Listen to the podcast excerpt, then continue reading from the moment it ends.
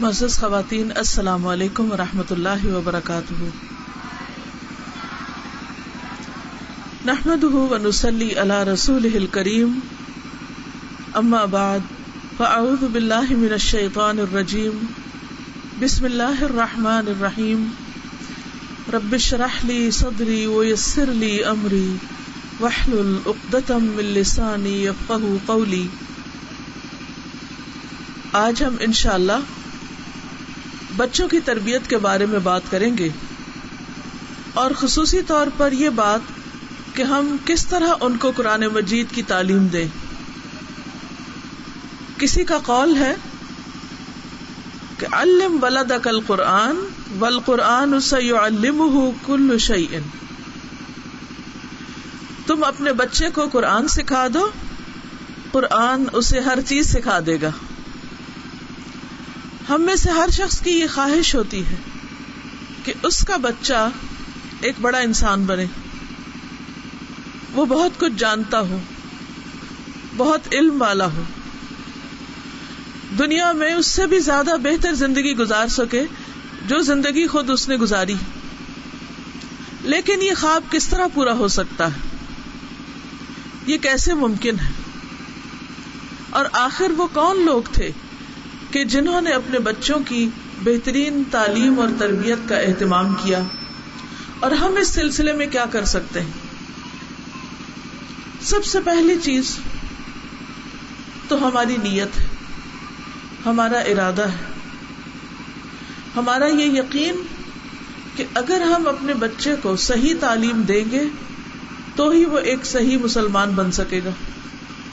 وہ صحیح مسلمان ہوگا تو ہی یہ زندگی اچھی طرح گزار سکے گا۔ اور اگر یہ زندگی اس نے اللہ کی اطاعت کے مطابق گزاری، تو ہی اس کی آخرت اچھی ہو سکتی۔ اور اس میں کوئی شک و شبے والی بات ہی نہیں۔ کیونکہ جو شخص دنیا کی زندگی میں اللہ تعالی کا فرما بردار، اللہ تعالی کا متی بن کے نہیں رہتا، آخرت میں اللہ تعالی اس سے کیسے خوش ہو سکتے؟ جب ہم یہ دعا کرتے ہیں، ربنا حب لنا من ازواجنا و ذریاتنا قرۃ اعین وجعلنا للمتقین اماما، کہ اے ہمارے رب، تو ہمیں ہمارے ازواج اور ہماری اولاد میں سے آنکھوں کی ٹھنڈک عطا کر اور ہمیں متقین کا امام بنا دے۔ تو اس دعا کی عملی تعبیر کیسے ہو سکتی؟ کس طرح ممکن؟ ہے کہ ہمارے بچے ہماری آنکھوں کی ٹھنڈک بنے۔ یہ اسی صورت میں ہو سکتا ہے جب وہ اچھے اچھے کام کریں۔ جب وہ اس دنیا میں رہتے ہوئے نیک بن کر رہے اچھے اخلاق والے ہوں، اچھے معاملات کرنے والے ہوں۔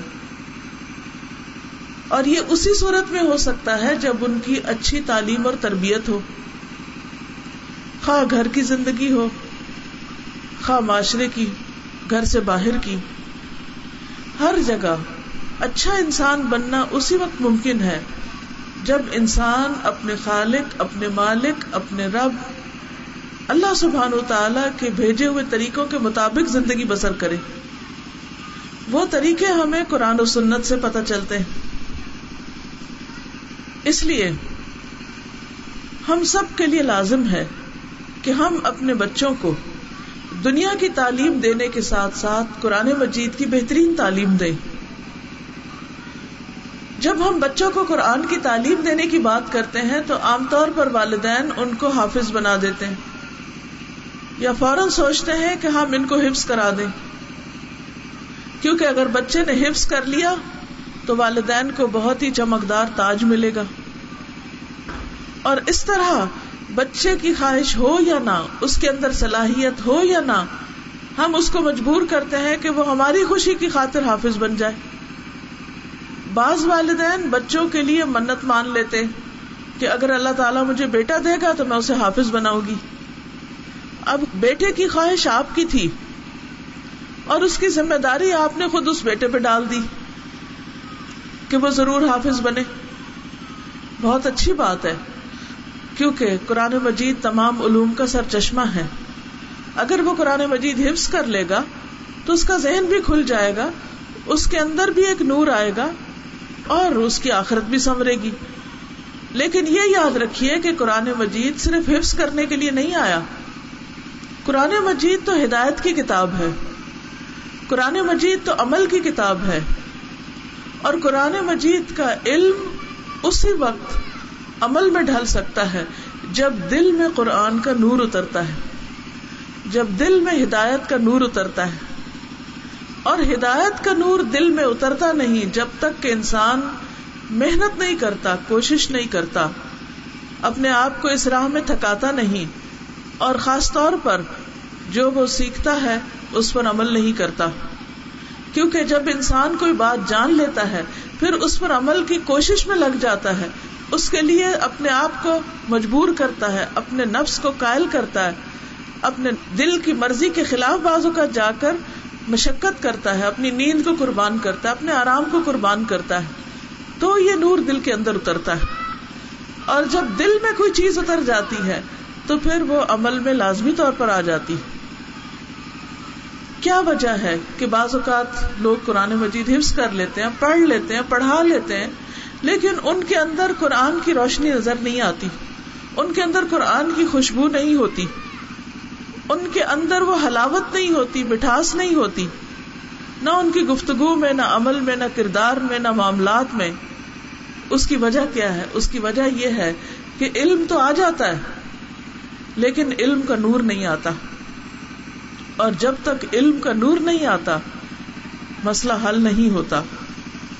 اور علم کا نور تو محنت سے ہی آتا ہے، کوشش سے آتا ہے۔ اس لیے بہت ضروری ہے کہ ہم بچپن سے ہی، بچوں کی پیدائش سے پہلے ہی اور پھر پیدائش کے بعد ان کے لیے ایک ڈائریکشن متعین کریں۔ ان کے لیے ہم ایک پروگرام بنائیں کہ ہم کیا چاہتے ہیں کہ وہ کیا بنے۔ کیونکہ بچے بڑے ہو جاتے ہیں اور ہم اپنے پروگرام بدلتے رہتے ہیں۔ کبھی ہم ان کو ڈاکٹر بنانا چاہتے ہیں، کبھی ہم ان کو انجینئر بنانا چاہتے ہیں، کبھی ہم ان کو پروفیسر بنانا چاہتے ہیں، کبھی کوئی چیز اور کبھی کوئی۔ وہ کچھ بھی بنے۔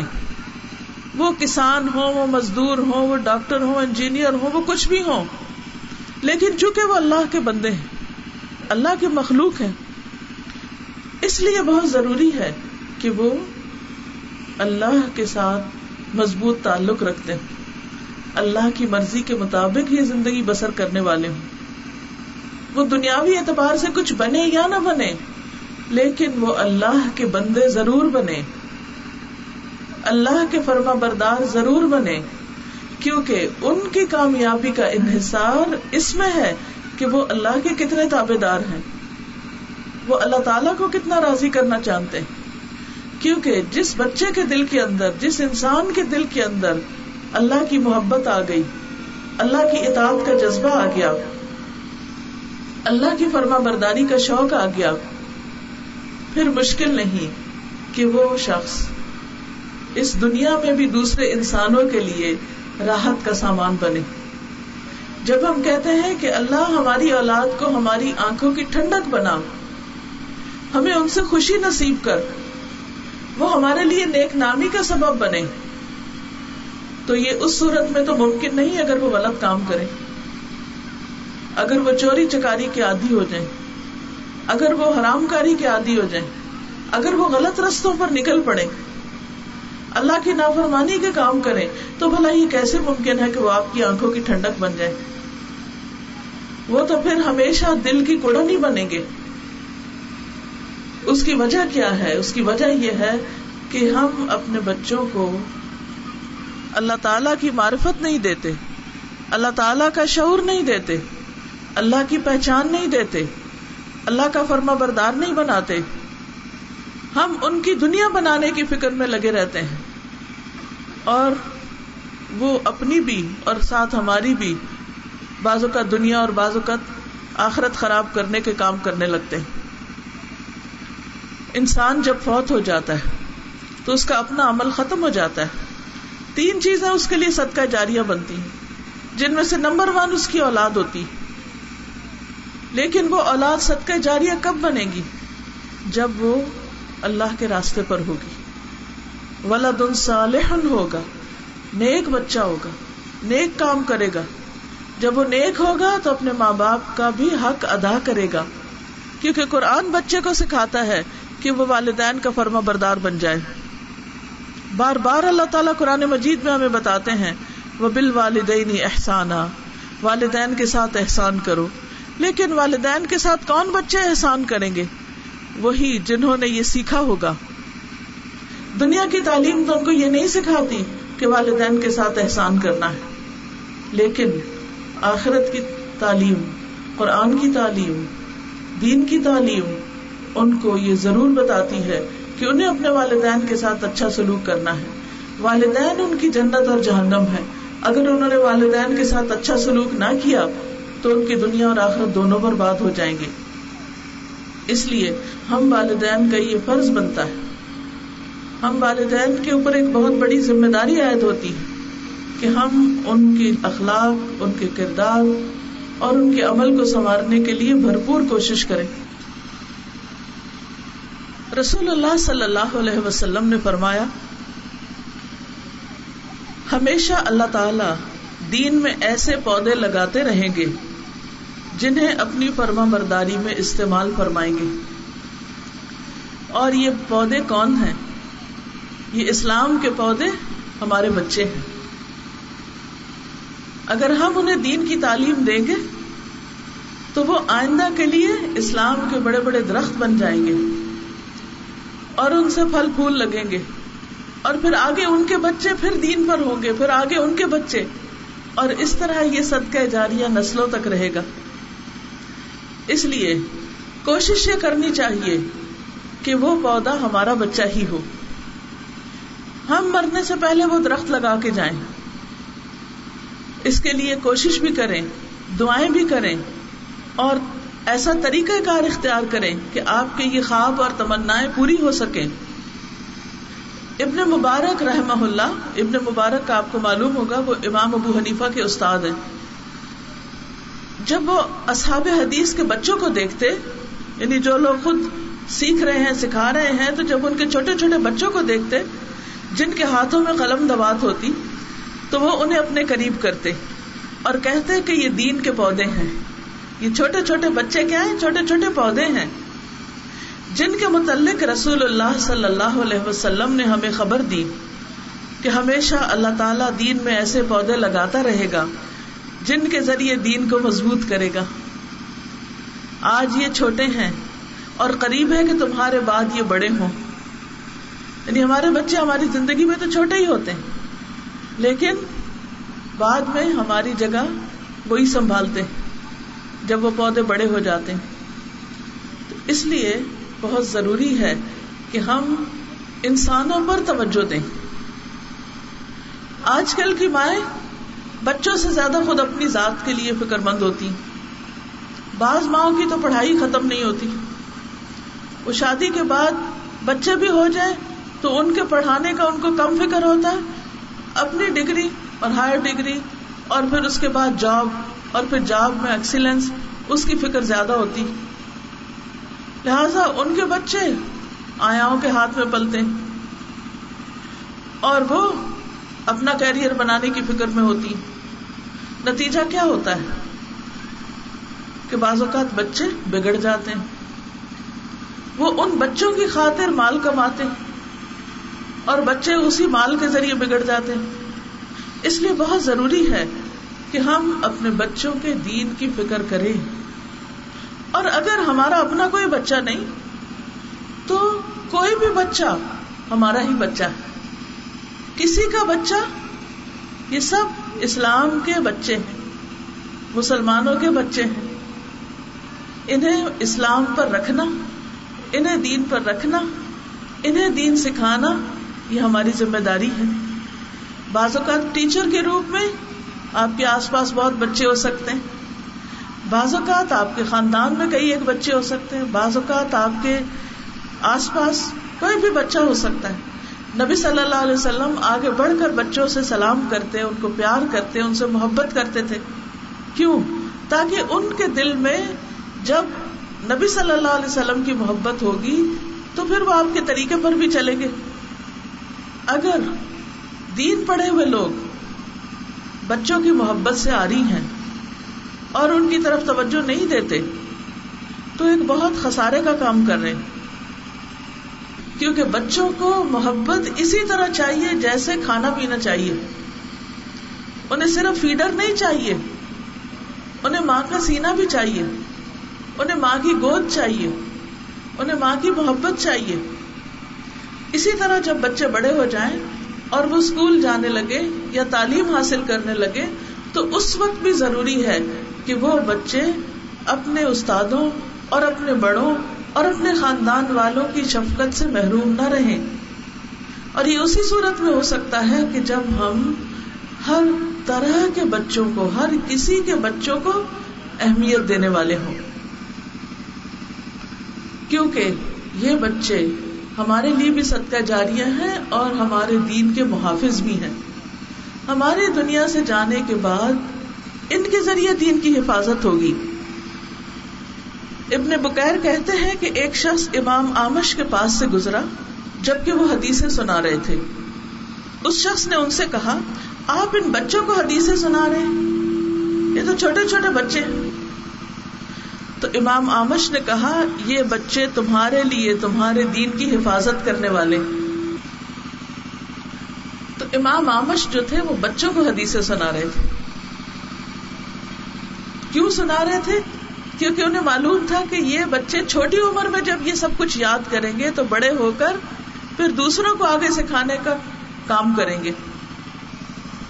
پھر اسی طرح بچوں کو نہ صرف یہ کہ قرآن اور حدیث سکھانی چاہیے، بلکہ ان کا عقیدہ بھی درست کرنا چاہیے۔ ان کو پہلے ایمان سکھانا چاہیے۔ جندب بن عبد اللہ کہتے ہیں کہ ہم نوجوانی کی حالت میں رسول اللہ صلی اللہ علیہ وسلم کے ساتھ رہے۔ ہم نے قرآن سیکھنے سے پہلے ایمان سیکھا۔ پھر ہم نے قرآن سیکھا۔ اس کی وجہ سے ہمارے ایمان میں اضافہ ہوا۔ یعنی کچھ بھی سکھانے سے پہلے ان کے اندر ایمان پکا کیا جائے۔ ان کو لا الہ الا اللہ سکھایا جائے۔ محمد الرسول اللہ کے بارے میں بتایا جائے۔ ملائکہ کے بارے میں بتایا جائے۔ کتابوں کے بارے میں بتایا جائے۔ آخرت کے بارے میں بتایا جائے۔ تقدیر کے بارے میں بتایا جائے۔ ان کا ایمان مضبوط کیا جائے۔ کیونکہ جب تک اللہ پر ایمان مضبوط نہیں، تو وہ سب کام کس کے لیے کریں گے؟ صرف ماں باپ کے لیے؟ بہت سے بچوں کو ہم صرف اپنے سے ہی ڈراتے رہتے ہیں۔ یا ان کے مستقبل سے ڈراتے؟ اگر تم نہیں پڑھو گے تو پھر تم ریڈی لگاؤ گے۔ اگر تم یہ نہیں کرو گے تو تمہارا یہ حال ہو جائے گا۔ مستقبل کا خوف دلاتے ہیں۔ لیکن ان کو کوئی بڑا مقصد نہیں دیتے۔ یا پھر اپنے سے ڈراتے رہتے ہیں کہ تمہارے ابا ماریں گے، ٹیچر ناراض ہوگی، ماں اپنی آنکھیں دکھاتی رہتی۔ لیکن بچے مثلاً اگر وہ قرآن پاک بھی پڑھ رہے ہیں تو بعض اوقات انہیں یہ نہیں پتا ہوتا وہ کیوں پڑھ رہے ہیں۔ کاری صاحب آتے ہیں یا آپ مولوی صاحب کے پاس بھیجتے ہیں، آپ انہیں کہتے ہیں قرآن مجید پڑھو۔ ان کو سمجھ نہیں آتا کہ کیا پڑھ رہے ہیں۔ وہ پوچھتے کیوں پڑھے آپ کہتے بس پڑھو۔ ہم نے قرآن پڑھنا ہے۔ بعض بچوں کو تو یہ بھی نہیں پتا ہوتا کہ یہ کتاب یا جو پڑھ رہے وہ ہے کس کی؟ یہ کس نے بھیجا ہے؟ وہ کون ہے؟ اور ہم اس کو کیوں پڑھیں؟ اور اس کے پڑھنے کا کیا فائدہ ہوگا؟ اس سے ہمیں کیا ملے گا؟ ان کو یہ تو نظر آتا ہے کہ اگر ہم اسکول میں پڑھیں گے، ہم کالج میں پڑھیں گے، ہم یونیورسٹی جائیں گے، تو ہمیں ڈگری ملے گی، ہمیں اچھی جاب ملے گی، ہمیں معاشرے میں عزت اور مقام ملے گا۔ لیکن ہم انہیں یہ نہیں بتاتے کہ وہ قرآن کیوں پڑھیں؟ قرآن پڑھ کر انہیں کیا ملے گا؟ قرآن پڑھنے کا کیا فائدہ ہوگا؟ انہیں تو یہ بھی نہیں معلوم کہ قرآن کریم کا مطلب کیا ہے۔ کیا آپ کو معلوم ہے کہ کریم کا مطلب کیا ہے؟ قرآن مجید کے ساتھ کریم کا لفظ کیوں لگاتے ہیں؟ ہم میں سے بہت سے لوگ کہتے ہیں قرآن کریم۔ کیا مطلب ہے کریم کا؟ کریم کا مطلب ہے عزت دینے والا۔ یعنی اس کتاب کو پکڑ لو گے اس کتاب کو اٹھا لو گے اس کتاب کو سمجھو گے تو اللہ تعالیٰ دنیا میں بھی عزت دے گا، آخرت میں بھی عزت دے گا۔ علامہ اقبال نے بھی یہی کہا تھا نا کہ وہ معزز تھے زمانے میں مسلمان ہو کر، اور تم خار ہوئے تارے کے قرآن ہو کر۔ تم نے قرآن کو چھوڑ دیا تو دنیا میں ذلیل ہو گئے۔ اور پہلے زمانے کے مسلمانوں کے پاس دنیا کی ڈگریاں تو نہیں تھیں، لیکن ان کے پاس قرآن کا علم تھا اور قرآن کا نور تھا۔ لہذا اس قرآن نے ان کو عزت بخشی۔ اس لیے بچوں کے دل میں اللہ کی محبت، قرآن کی محبت اور قرآن پڑھنے کا فائدہ ان کو باقاعدہ بتانا چاہیے کہ اس کے ایک ایک حرف کے پڑھنے سے تمہیں دس نیکیاں ملیں گی۔ پھر ان کو مثالوں سے سمجھائیں۔ کیونکہ بچے جب چیزوں کو دیکھتے ہیں، محسوس کرنے والی چیزوں کو، تو ان کو بات جلدی سمجھ آتی۔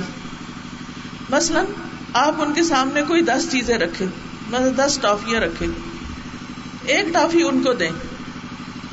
ان سے کہیں کہ تم ایک ٹافی مجھے دو تو میں یہ دس تمہیں دوں گی۔ اس سے انہیں بات سمجھ آ جائے گی کہ اچھا جب ہم ایک حرف پڑھتے ہیں، تو ایک حرف پڑھنے سے دس چیزیں ملیں گی ہم کو، دس ٹافیاں۔ تو شوق سے پڑھیں گے نا؟ چونکہ ہم کہتے ہیں نیکی ملے گی، وہ نیکی نظر نہیں آتی، سمجھ نہیں آتی، لہذا وہ بےچارے پریشانی رہتے ہیں اور ایک مجبوری میں پڑھتے ہیں۔ تو مجبوری کا قرآن نہیں پڑھائے ان کو۔ قرآن کی محبت دیں۔ اس کے پڑھنے کا اجر بتائیں، ثواب بتائیں۔ اور پھر قرآن پڑھانے والے کی عزت کرنا سکھائیں۔ جس جگہ پر وہ قرآن مجید پڑھتے ہیں، جیسے مسجد ہے یا کوئی اسکول ہے تو اس کی اہمیت بتائیں کہ وہاں جا کر پڑھنے کا کیا فائدہ ہے؟ بہت سے بچے مسجد جانے سے گھبراتے ہیں۔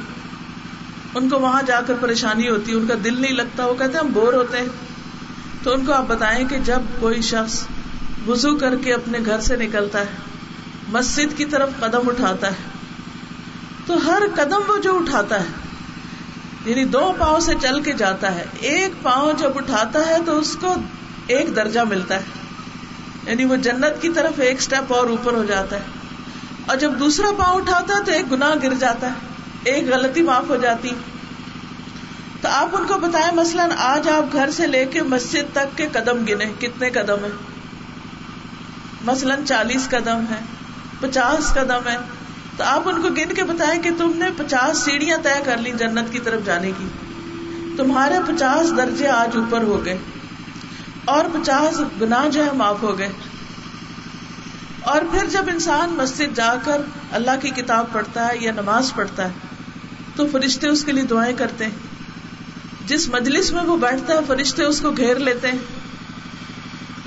اور پھر یہ کہ جب انسان چل کے مسجد جا رہا ہوتا ہے، تو فرشتے اس کے آگے اپنے پر بچھاتے ہیں۔ اس کو عزت دیتے ہیں، طالب علم کو۔ تو گھر میں بیٹھ رہنے سے تو نہیں ملتی یہ عزت۔ یہ مقام، یہ درجہ، یہ اجر اور ثواب گھر میں نہیں ملتا۔ نکلیں گے تو پھر ہی ملے گا۔ کیونکہ ایک مجلس میں، ایک روحانی ماحول میں، جہاں پر اللہ کا ذکر ہو، جہاں ہر چیز صاف ستھری ہو، پاکیزہ ہو، وہاں بیٹھ کر پڑھنا اس کا اپنا اجر و ثواب ہے۔ پھر ایک اور چیز یہ ہے کہ ہمیں بچوں کو سکھانے کے نئے نئے آئیڈیاز بھی تلاش کرنے چاہیے۔ بچے مسجد جانے سے کیوں گھبراتے؟ یا قرآن پڑھنے سے کیوں گھبراتے ہیں؟ کیونکہ وہ ایک ہی ہم نے سالوں سے نورانی قاعدہ پکڑا ہوا اور وہی بچوں کو پڑھاتے ہیں۔ ان کی جو اسکولوں میں کتابیں ہیں، انگریزی کی کتابیں ہیں، اردو کی کتابیں، ان میں تو رنگین تصویریں بنی ہوئی ہیں۔ لیکن نورانی قاعدہ جو ہے، وہی سادے کاغذ کے اوپر لفظ لکھے ہوئے ہیں۔ تو وہ اس کو پڑھ کے بور ہو جاتے ہیں۔ ان کو یہ بڑا کنٹراسٹ نظر آتا ہے۔ یہاں تو کچھ ہے اور یہاں کچھ اور ہے۔ اس لیے ان کو صاف ستھرا ماحول بھی دے اس ماحول میں ڈسپلن بھی ہو، اس میں جو کتاب ان کے سامنے ہو، جو قاعدہ ان کے سامنے ہو، وہ بھی اچھی حالت میں ہو۔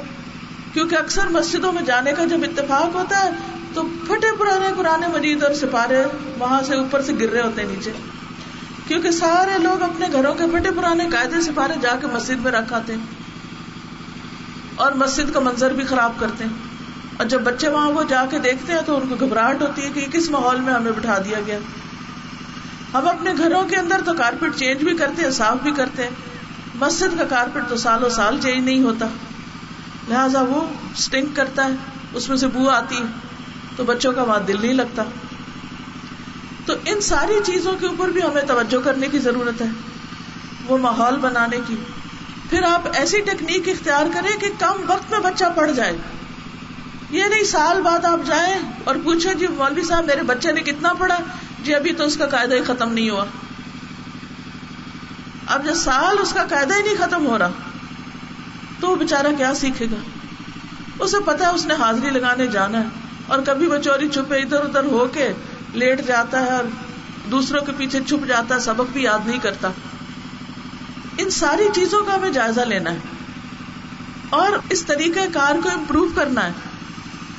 بہت سی ایسی کہانیاں اور ایسی روایات اور ایسی نیوز ملتی ہیں کہ جس میں بعض بچوں نے چھ مہینے میں قرآن حفظ کر لیا۔ میں ایک کتاب میں پڑھ رہی تھی کہ ایک بچے نے ففٹی فائیو ڈیز میں پورا قرآن مکمل کر لیا۔ کوئی نئی ٹیکنیک نئی آئیڈیا ہوگا تو جب ہی اس نے ایسا کیا نا، ورنہ کسی مسجد میں جا کے بیٹھ جاتا سوال ہی پیدا نہیں ہوتا۔ تو ہم سب بچوں کو ایک ہی لاٹھی سے ہانکتے ہیں۔ اگر ان کے اندر صلاحیت ہے، تو اس کو استعمال نہیں کرتے، اور اگر ہمیں اللہ نے عقل دیا، تو کوئی نئے نئے آئیڈیاز نہیں لاتے۔ ہم سمجھتے ہیں کہ جیسے قرآن پاک پڑھنا، پڑھانا، بس ایک ہی طریقے پہ ہونا چاہیے جو پرانے زمانے سے چلا آ رہا ہے۔ تو باقی سارا ماحول بدل چکا ہے۔ تو دین کی تعلیم کے لیے بھی ماحول کو اچھا بنائے آپ نئے ڈیزائن کے کپڑے کیوں پہنتے ہیں؟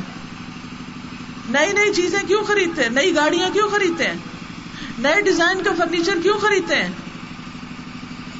کیونکہ ہم نیا زمانہ ہے۔ تو اسی طرح جب آپ دین کی تعلیم دیں یا دین کا کوئی کام کریں، تو اس میں بھی بچوں کو ایسے طریقوں سے چیزیں سکھائیں کہ جس سے ان کے لیے سیکھنا آسان ہو جائے۔ بعض بچے بہت جلدی عمر میں حفظ کر لیتے ہیں۔ مثلاً امام شافی کے بارے میں آتا ہے، سات سال کی عمر میں قرآن حفظ کر چکے تھے۔ ابن سینا کے بارے میں آتا ہے کہ دس سال کی عمر میں اس کو قرآن حفظ ہو گیا تھا۔ اسی طرح اور بھی بہت سے علماء کے نام آتے ہیں، جنہوں نے سب سے پہلے قرآن حفظ کیا، اس کے بعد باقی تعلیم حاصل کی۔ اور اس زمانے میں تو یہ ہر بچے کے لیے لازم ہوتا تھا کہ جو بھی مسلمان بچہ پیدا ہو ناظرہ تو پڑھے گا ہی پڑھے گا، لیکن میجورٹی قرآن حفظ بھی کرتی تھی۔ اور پھر صرف حفظ ہی نہیں کرتے تھے، بلکہ اس کو سمجھتے بھی تھے۔ پھر آپ دیکھیے کہ اس میں آخر راز کیا ہے۔ کیا بعض بچوں کے پاس زیادہ ذہن ہوتا ہے اور دوسروں کے پاس کم ہوتا ہے؟ نہیں، ذہن سب کا ہوتا ہے۔ فرق ہوتا ہے طریقے میں، ماحول میں اپرچونٹی میں۔ ان سب چیزوں میں جو بہت ہی کارآمد نسخہ ہے وہ ہے فوکس کرنا فوکس بچہ جب یہ کام کر رہا ہو، جس ٹائم پر یہ پڑھ رہا ہو یا سیکھ رہا ہو، اس سے باقی ایکٹیویٹیز چھڑا دیں اور اسے کہیں کہ فلی فوکس کرو اس پر۔ اس کے لیے ماحول بنائے کیونکہ بچے خود اپنا ماحول نہیں بنا سکتے۔ اس کے لیے ماحول بنائے اور اس کو موقع فراہم کرے والدین کا کام کیا ہے؟ فیسلٹیٹ کرنا۔ استادوں کا کام کیا ہے؟ فیسلٹیشن اس لیے بچوں کو اس طرح ٹریٹ کرے ان کے ساتھ ایسا سلوک کریں، ان کے ساتھ ایسا معاملہ کریں کہ جس سے ان کے سیکھنے کا عمل آسان ہو جائے، ان کے لیے سیکھنا دلچسپ ہو جائے، فائدہ مند ہو جائے۔ ان کی سوچ اور ان کی رائے بھی پوچھے وہ کیسے پڑھنا چاہتے ہیں؟ ان کو کون سا طریقہ زیادہ آسان لگتا ہے؟ بعض بچے دیکھ کے زیادہ اچھی طرح پڑھتے ہیں، بعض بچے سن کے زیادہ اچھی طرح یاد رکھتے ہیں۔ اور اب تو بہت فیسلٹی ہو گئی ہے آڈیو کیسٹس موجود ہیں سی ڈیز موجود ہیں۔ تو بچوں کو کثرت سے قرآن مجید سنوائیں، بلکہ مائیں پیدائش سے پہلے ہی سننا شروع کریں۔ پھر جب وہ چھوٹے ہوں اور ابھی بول نہ سکتے، تب بھی ان کو خوب کثرت سے قرآن سنوائیں۔ پھر جب بڑے ہو جائیں، مسجد جائیں یا حفظ کرنے لگے اس وقت بھی ان کو سنوائیں۔ کیونکہ کچھ بچے سن کے بہت جلدی یاد کر لیتے ہیں۔ تو ان کو تھوڑی آزادی بھی دیں، ان کو چوائس بھی دیں، تھوڑا اختیار بھی دیں۔ اور پھر ان کی رائے کا احترام بھی کریں۔ انہیں ٹیسٹ کرنے دیں۔ اور اگر وہ غلطی پر بھی ہو تو تھوڑے سا اگر اس غلطی میں بہت بڑا کوئی مسئلہ نہیں، تو تھوڑی غلطی کرنے دیں تاکہ وہ اس سے خود سیکھیں۔ انسان کو کتابیں بھی سکھاتی ہیں، ماں باپ بھی سکھاتے ہیں۔ لیکن غلطیاں بھی بہت کچھ سکھاتی اور جب انسان کو ٹھوکر لگتی ہے تو پھر اس کو پتا چلتا ہے کہ میں نے ٹھیک نہیں کیا تھا، یہ رستہ نہیں تھا میرا۔ مجھے اس میں نہیں چلنا تھا۔ لیکن وہ ذرا دیر ہو جاتی ہے پھر سمجھنے میں، لیکن کچھ بچے اس کے سوا سمجھتے بھی نہیں ہیں۔ پھر ایک اور بات یہ کہ بچے کے اوپر ٹرسٹ کریں، اعتماد کریں، اس کو ذمہ داری دیں۔ گھر کے اندر کبھی ایک بچے کو ایک کام کی ذمہ داری دے دیں دوسرے کو دوسرے کو۔ مجھے اچھی طرح یاد ہے جب ہم چھوٹے چھوٹے تھے، تو ہم بہنوں میں سے کسی بہن کی صفائی کی ذمہ داری ہوتی تھی، کسی کی کچن میں ذمہ داری ہوتی تھی، کسی کی کپڑوں کے اوپر ذمہ داری ہوتی کہ ان کو طے کرنا۔ یعنی جیسی جیسی عمر، ویسی ویسی ذمہ داری کہ جو کام بچہ آسانی سے کر لے۔ تو مجھے یاد ہے کہ جب ہم کلاس سیون میں تھے، وہ مجھے کبھی بھی نہیں بھولتا کہ ہمیں اسکول جانے سے پہلے اپنا پورا کمرہ، اس کا جھاڑو، اس کی جو فلور کی کلیننگ اس کے ڈسٹنگ ہر چیز کر کے جانا ہے۔ یہ صبح کرنا ہے، اس کے بعد نہانا دھونا تیار ہونا پھر اسکول جانا ہے۔ اس کے بغیر نہیں جانا۔ اس سے فائدہ کیا ہوتا ہے کہ بچے کو ساتھ ساتھ کام کی عادت پڑ جاتی۔ اور یہ آتے پھر ساری زندگی رہتی۔ اسی لیے آپ نے دیکھا ہوگا، کچھ لوگ ایسے ہوتے ہیں، صبح اٹھتے ہیں، سب سے پہلے اپنا بستر طے کرتے ہیں۔ چادر ٹھیک کریں گے۔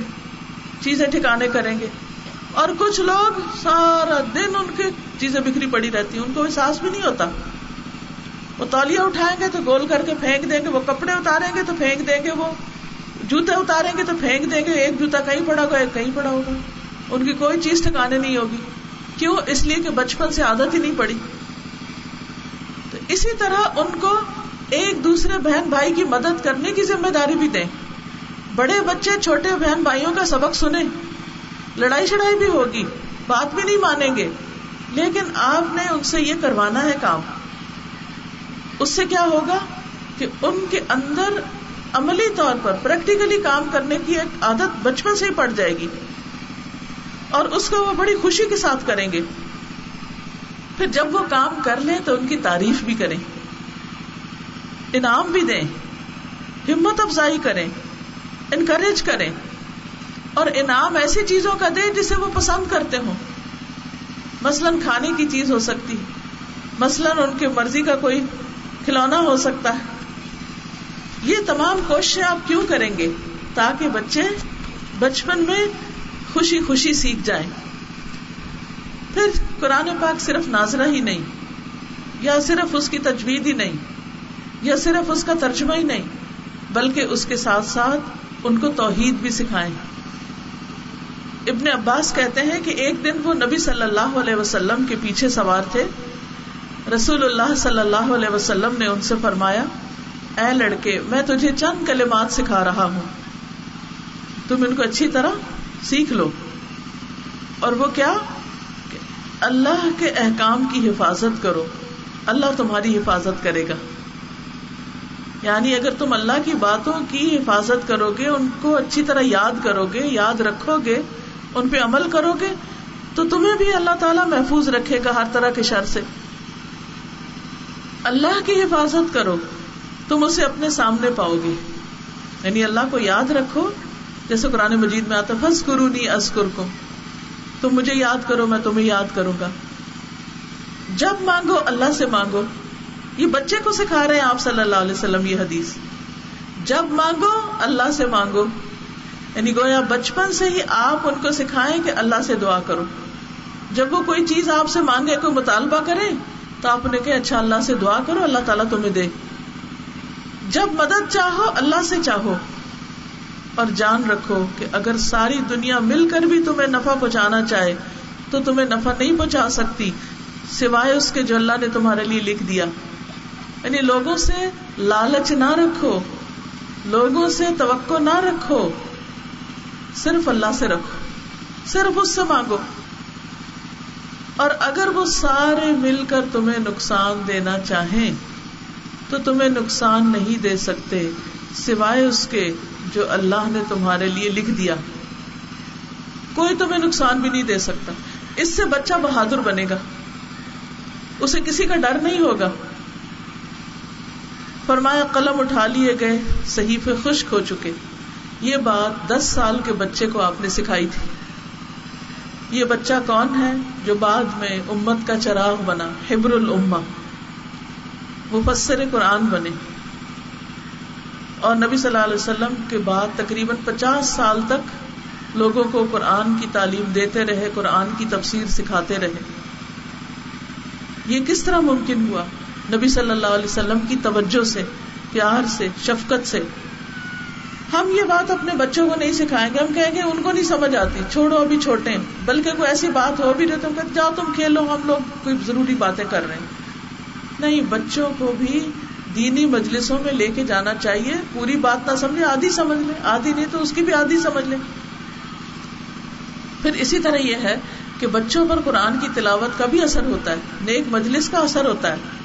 حضرت ابو بکر نے اپنے گھر کے سین میں ایک مسجد سی بنائی ہوئی تھی، جب وہ قرآن پڑھتے تھے تو بہت روتے تھے۔ تو مشرقین کے بچے آ کے کھڑے ہو جاتے تھے، عورتیں اور بچے دیکھتے تھے۔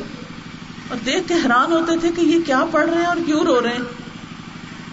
ابھی بھی آپ نے دیکھا ہوگا نا کہ جب آپ قرآن پڑھتے ہوئے روتے ہیں تو بچے آپ کو دیکھنے لگتے ہیں کہ ماما کیوں رو رہی ہے۔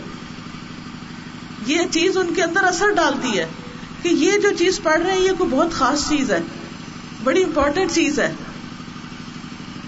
تو آپ کو معلوم ہے کہ مشرقین نے کیا کیا؟ انہوں نے کہا کہ آپ یہاں قرآن پڑھنا بند کر دیں، کیونکہ انہیں ڈر لگا کہ کہیں ہمارے سارے بچے مسلمان نہ ہو جائیں۔ وہ اس سے متاثر ہو رہے ہیں۔ پھر اسی طرح ابن عباس کہتے ہیں کہ جب رسول اللہ صلی اللہ علیہ وسلم کی وفات ہوئی تو میری عمر دس سال تھی اور میں نے محکم صورتیں سب پڑھ لی تھی ساری یاد تھی مجھے۔ اور محکم صورتیں کون سی ہیں؟ مفصل صورتیں یعنی لمبی صورتیں۔ عبداللہ بن عباس کہتے ہیں کہ ان کی امی ام فضل نے انہیں ول مرسلات عرفا پڑھتے ہوئے سنا۔ پھر کہا، بیٹے، تم نے اس سورت کی تلاوت کر کے مجھے یاد دلا دیا۔ میں آخری عمر میں آپ صلی اللہ علیہ وسلم کو مغرب کی نماز میں یہی سورت پڑھتے ہوئے سنتی تھی۔ یعنی بیٹے نے جب یہ سورت پڑھی تو انہیں یاد آ گیا کہ نبی صلی اللہ علیہ وسلم مغرب کی نماز میں یہ سورت پڑھتے تھے۔ اب آپ پڑھتے تھے، اس کے بعد ابن عباس نے یاد کر لی، اب وہ پڑھ رہے ہیں، پھر اس کے بعد اگلی نسل۔ اور یہی سلسلہ علم کا جاری رہا جب تک کہ دین ہم تک پہنچ گیا۔ تو ہمیں بھی اپنا رول پلے کرنا ہے اور اپنے بچوں کو اس حال میں چھوڑنا ہے کہ ہمارے بعد وہ بھی اس دین کے پیغام کو آگے لے جانے والے بنے۔ اور خاص طور پر اسکول یہ تو ایک بہت ہی زبردست اپرچونٹی ہے کہ جس کے ذریعے آپ ایک بہت بڑا صدقہ جاریہ کما سکتے ہیں۔ کس طرح؟ ان بچوں کو دین کی تعلیم دے کر، ان کی دنیا کے ساتھ ساتھ انہیں آخرت کی تعلیم دے کر، سکھا کر۔ اسی طرح ہم دیکھتے ہیں کہ زید بن ثابت صرف گیارہ سال کے تھے جب نبی صلی اللہ علیہ وسلم مدینہ تشریف لائے۔ تو وہ کہتے ہیں کہ مجھے نبی صلی اللہ علیہ وسلم کے سامنے پیش کیا گیا۔ آپ مجھے دیکھ کر بہت خوش ہوئے۔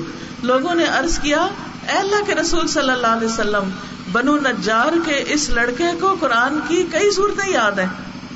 کیونکہ مصحف بن عمیر پہلے سے آگے تھے، تو انہوں نے آ کے بچوں کو بھی قرآن یاد کرایا۔ تو یہ گیارہ سال کی عمر میں بہت ساری صورتوں کے حافظ تھے۔ کیونکہ ابھی پورا قرآن تو نازل نہیں ہوا تھا نا۔ تو آپ کو بہت حیرت ہوئی۔ کہ اچھا یہ چھوٹا سا بچہ اتنا کچھ یاد کر چکا ہے۔ تو آپ نے فرمایا، زید، یہودیوں کی تحریر سیکھ لو یعنی یہودیوں کی لینگویج سیکھ لو، عبرانی۔ کیونکہ مجھے ان پر اعتماد نہیں۔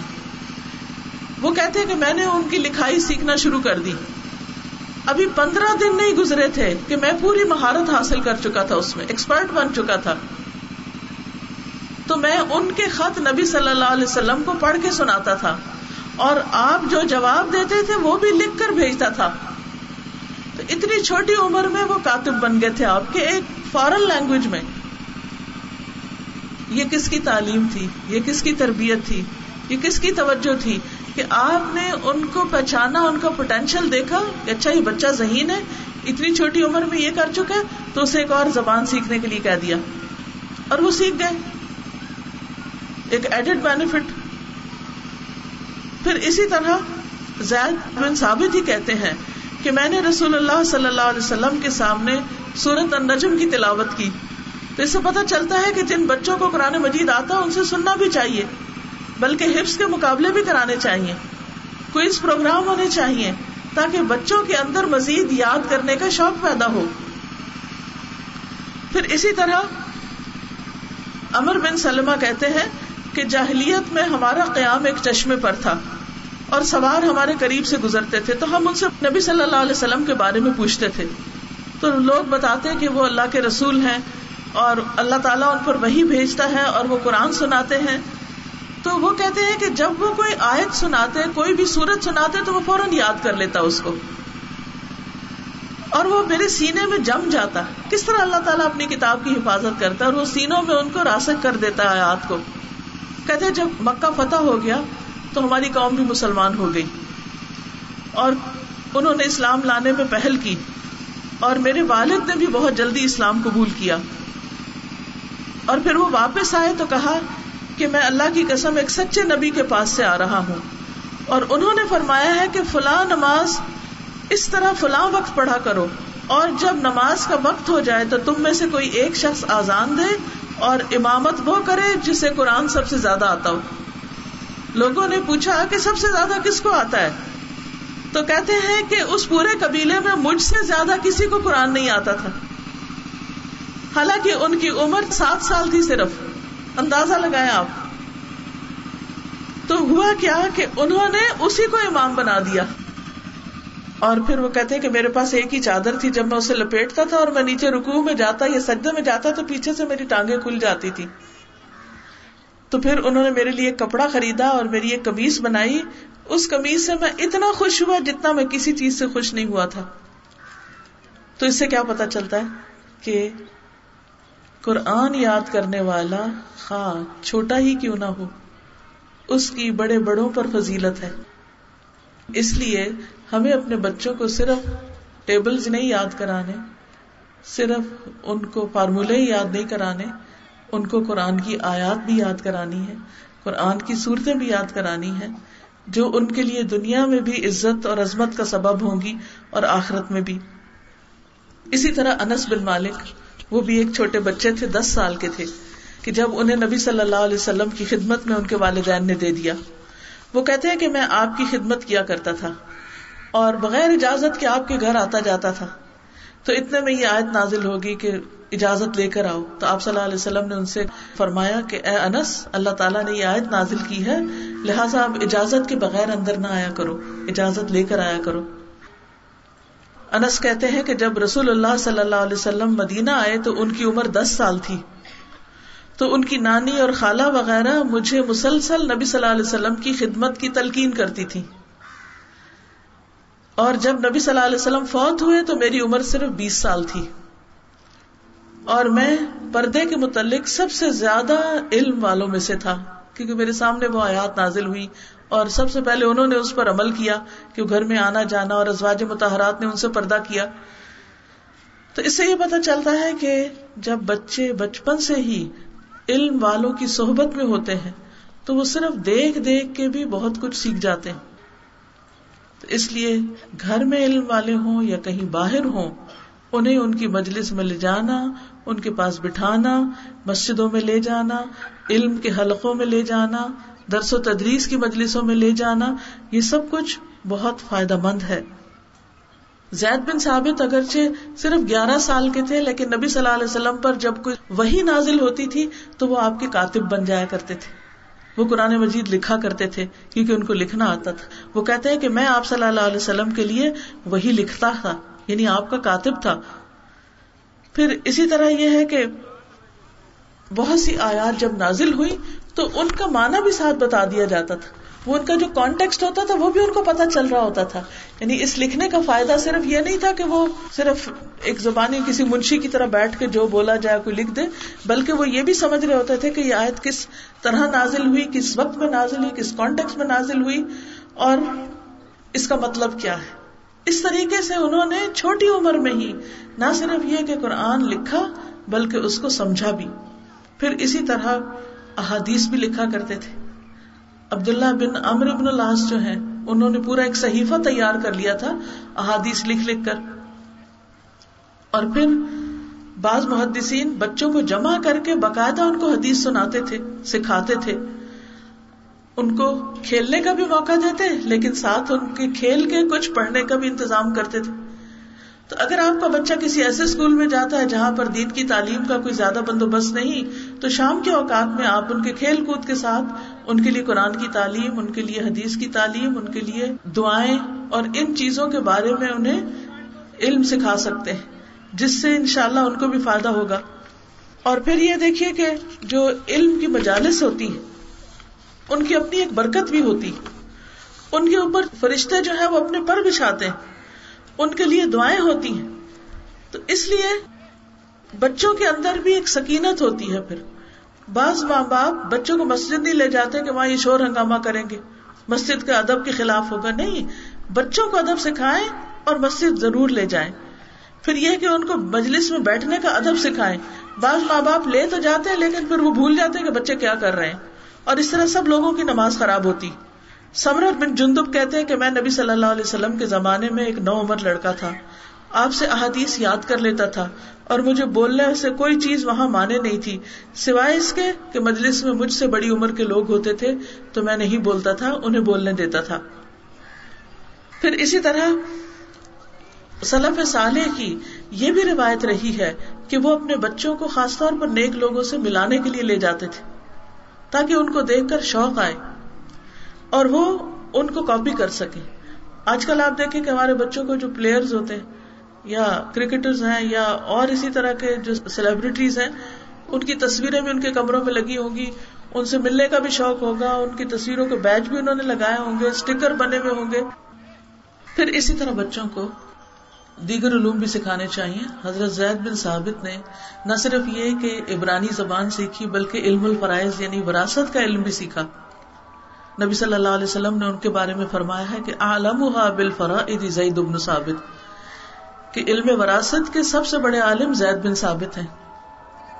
اب آپ دیکھیں کہ ویرائٹی آف سبجیکٹس قرآن بھی حفظ ہے، علم وراثت یعنی میتھمیٹکس بھی آتا ہے، اور اس کے ساتھ ساتھ عبرانی لینگویج بھی آتی۔ ہم سمجھتے ہیں کہ صحابہ کرام نے صرف ایک ہی چیز سیکھی۔ صرف چند حدیثیں شاید یاد کر لی ہوں یا چند آیتیں یاد کر لی ہوں، وہ تو کرتے ہی تھے۔ اس کے علاوہ بھی جو ضروری علوم تھے، وہ بھی ساتھ ساتھ سیکھ رہے تھے۔ پھر اسی طرح آپ صلی اللہ علیہ وسلم ان کو دعائیں سکھاتے۔ آپ استخارے کی تعلیم اسی طرح دیتے جیسے کوئی سورت سکھاتے۔ رات کو سونے کی دعا اسی طرح سکھائی اور اس میں الفاظ کی تبدیلی کی اجازت نہیں دی۔ پھر ان کو دم کرنے کے ساتھ ساتھ انہیں تابوزات سکھاتے۔ حضرت حسن بن علی کہتے ہیں کہ رسول اللہ صلی اللہ علیہ وسلم نے مجھے کچھ کلمات سکھائے جنہیں میں بطر میں کہا کروں۔ حضرت حسن جو تھے وہ رمضان تین ہجری کو پیدا ہوئے۔ تو آپ سوچیے کہ آپ کی زندگی میں وہ زیادہ سے زیادہ کتنے سال کے ہوں گے؟ سات، ساڑھے سات سال کے۔ اور اس وقت بطر کی نماز کے لیے انہیں دعا سکھائی آپ نے۔ اللہ فی من ہدعت وافی فی من آفیت پھر اسی طرح یہ ہے کہ آپ صلی اللہ علیہ وسلم بچوں کے ساتھ بہت شفقت کرتے تھے۔ بچے غلطیاں کرتے ہیں، شرارتیں کرتے ہیں، بات نہیں مانتے، تنگ بھی کرتے ہیں، لیکن ہمیں تنگ نہیں ہونا۔ صبر سے کام لینا ہے، چھوڑ نہیں دینا۔ ان کی اصلاح اور ان کی تربیت کرتے رہنا ہے، شفقت کے ساتھ، محبت کے ساتھ۔ حضرت عائشہ کہتی ہے کہ نبی صلی اللہ علیہ وسلم نے اسامہ کی ناک پوچھنے کا ارادہ کیا۔ فرمایا، عائشہ، اس سے محبت کرو، کیونکہ میں اس سے محبت کرتا ہوں۔ حالانکہ وہ حضرت ام امن کے بیٹے تھے جو آپ کی یعنی کہ وہ غلام تھی ایک طرح سے۔ تو کس طرح آپ نے بچوں کو محبت دی؟ کیا ہم اپنے سروینٹس کے بچوں کا ناک صاف کر سکتے ہیں؟ کیا ہم ان کو محبت دے سکتے ہیں؟ ان کے ساتھ اچھی طرح بات کر سکتے ہیں؟ یہ اسی وقت ہوگا جب ہم سب بچوں کو اپنا بچہ سمجھیں گے اور یہ سوچیں گے کہ یہ ہمارے دین کے محافظ ہیں، یہ آئندہ کی نسلیں ہیں اور ہمارے بعد انہوں نے دنیا میں اس دین کا نام روشن کرنا ہے۔ پھر ہر بچہ آپ کے نزدیک بہت قابل قدر ہو جائے گا اور آپ کی توجہ کا مستحق ہو جائے گا۔ محمود بن ربی کہتے ہیں، مجھے یاد ہے، ایک مرتبہ نبی صلی اللہ علیہ وسلم نے ایک ڈول سے منہ میں پانی لے کر میرے چہرے پہ کلی فرمائی۔ میں اس وقت پانچ سال کا تھا۔ یعنی اس کو خوش کیا، ایک طرح سے اس کے ایک ساتھ ایک کھیل کیا۔ پھر بچوں کو اپنے سے مانوس کرتے تھے آپ۔ صاحب بن یزید کہتے ہیں کہ جب رسول اللہ صلی اللہ علیہ وسلم غزوہ تبوک سے واپس تشریف لا رہے تھے، تو ہم سب بچے سنیت الوداع تک آپ کا استقبال کرنے گئے تھے۔ یعنی شہر سے باہر نکل کر آپ کو ویلکم کرنے گئے۔ ابن عباس کہتے ہیں کہ ایک مرتبہ میں بچوں کے ساتھ کھیل رہا تھا کہ رسول اللہ صلی اللہ علیہ وسلم تشریف لائے، میں ایک دروازے کے پیچھے جا کے چھپ گیا۔ بچوں کو چھپن چھپائی کے کھیل بہت پسند ہوتا ہے۔ آپ آئے اور پیار سے زمین پر پچھاڑ دیا۔ اور فرمایا، جاؤ معاویہ کو بلا کر لاؤ۔ یعنی کام بھیج دیا۔ پھر اسی طرح یہ ہے مسور کہتے ہیں کہ ان کے والد مکرما نے کہا، بیٹے، مجھے معلوم ہوا ہے کہ نبی صلی اللہ علیہ وسلم کے پاس کچھ قبائیں آئی ہیں یعنی کچھ کپڑا آیا ہے، اور آپ انہیں تقسیم کر رہے ہیں۔ تو ہمیں بھی آپ کے پاس لے چلو۔ کہتے ہیں کہ پھر ہم گئے، اور نبی صلی اللہ علیہ وسلم کو ہم نے ان کے گھر میں ہی پایا۔ میرے والد نے مجھے کہا کہ بیٹے، میرا نام لے کر نبی صلی اللہ علیہ وسلم کو باہر بلاؤ، کیونکہ گھر میں تھے۔ تو میں نے اسے بہت توہین والی بات سمجھی کہ میں اپنے والد کے لیے نبی صلی اللہ علیہ وسلم کو تکلیف دوں اور ان کو ان کے گھر سے باہر بلاؤں۔ انہوں نے کہا کہ کیا میں آپ کے لیے نبی صلی اللہ علیہ وسلم کو بلاؤں؟ انہوں نے کہا ہاں بیٹے تم جاؤ نبی صلی اللہ علیہ وسلم کو بلاؤ۔ کیونکہ وہ جابر صفت انسان نہیں ہے۔ آپ باہر تشریف لائے۔ آپ کے اوپر دیبا کی ایک قبا تھی جس میں سونے کے بٹن لگے ہوئے تھے۔ آپ نے فرمایا مکرما میں نے اسے تمہارے لیے چھپا کر رکھا ہوا تھا۔ چنانچہ آپ نے وہ قبا انہیں دے دی۔ لیکن آپ کو یہ یاد ہے کہ سونا مردوں کے لیے حرام ہے۔ یعنی وہ اسے بیچ کے یا کسی کو بھی دے کے اس سے فائدہ اٹھا سکتے ہیں۔ اس سے کیا پتا چلتا ہے کہ آپ کے دل میں ایک ایک کا خیال ہوتا تھا کہ یہ چیز میں نے فلاں کے لیے رکھی ہے، فلاں کے لیے، فلاں کے لیے، اور آپ ان کو وہ چیزیں دیا بھی کرتے تھے۔ پھر اسی طرح یہ ہے کہ بچوں کو مار پیٹ نہیں کرنی چاہیے۔ دس سال کی عمر تک اگر وہ نماز نہ پڑھے تب انہیں مار سکتے ہیں۔ اس سے پہلے ان کے ساتھ نرمی، پیار، محبت اور شفقت کا سلوک کرنا چاہیے۔ ان کو عزت دینی چاہیے۔ انہیں بات سمجھانی چاہیے۔ ان کے ساتھ ڈسکشن کرنی چاہیے۔ مثلاً عبداللہ بن عبید کہتے ہیں کہ امر ابن الاس قریش کے ایک حلقے کے پاس ٹھہری یعنی کہ لوگ کٹھے ہو کے بیٹھے تھے۔ اور کہا، تمہیں کیا ہو گیا؟ تم ان لڑکوں کو چھوڑے ہوئے ہو۔ ایسا نہ کرو۔ ان کے لیے مجلسوں میں وسط پیدا کرو یعنی بچوں کو ساتھ لاؤ، خود بیٹھے ہو باتیں کرے، ان کو بھی بٹھاؤ، انہیں حدیثیں سناؤ اور ان کو سمجھاؤ۔ یہ کم عمر ہے، قریب ہے کہ یہ بڑی عمر کے ہو جائیں گے۔ جس طرح تم کل چھوٹے تھے اور آج بڑی عمر کے ہو گئے کل تمہاری جگہ ان بچوں نے آنا ہے، لہٰذا انہیں کل کے لیے تیار کرو۔ اور پھر یہ ہے کہ بچے جب سیکھ جائیں، تو انہیں عزت بھی دی جائے، احترام دیا جائے، انہیں مقام بھی دیا جائے۔ اور انہیں مسلسل موٹیویٹ کیا جائے، آگے بڑھایا جائے۔ نظر بن حارث کہتے ہیں کہ میں نے ابراہیم بن ادم کو سنا، وہ کہہ رہے تھے، مجھے میرے والد نے کہا، اے بیٹے، حدیث کا علم حاصل کرو۔ تم جب بھی حدیث سنو گے اور یاد کرو گے تو تمہیں ایک درہم ملے گا۔ تو میں نے اس بات پر حدیث کا علم حاصل کیا۔ لیکن پھر کیا ہوا؟ آگے جا کر نیت ان کی تبدیل ہو گئی اور اللہ کی خاطر سب کچھ ہو گیا۔ تو بچوں کو شوق دلانے کے لیے کوئی مادی انعامات بھی دینے چاہیے۔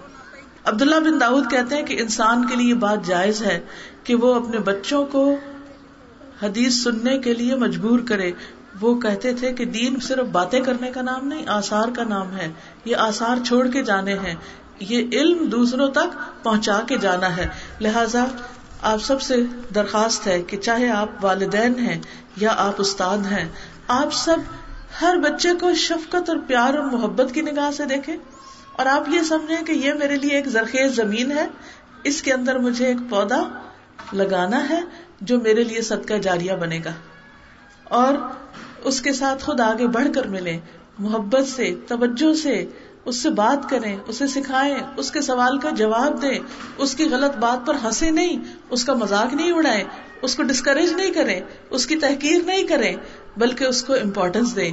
تو ان شاء اللہ آپ کی یہ کوششیں اور محنتیں رنگ لائیں گی۔ آپ کا صبر آپ کو فائدہ دے گا۔ اور کل یہی بچے آپ کے لیے بہترین صدقہ جاریہ بن جائیں گے۔ اور جب ہم دنیا میں نہیں ہوں گے، تو یہ بچے ہماری جگہوں پر ہوں گے۔ اور اسی طرح کے کام کریں گے جو ہم ان کو سکھا کر جائیں گے۔ تو اللہ تعالیٰ ہمیں عمل کی توفیق عطا فرمائے۔ وہ آخر دعوانا ان الحمد للہ رب العالمین۔ سبحان اللہ و بحمد کا اشد اللہ اللہ اللہ انت استخر کا و اطوب السلام علیکم و رحمۃ اللہ وبرکاتہ۔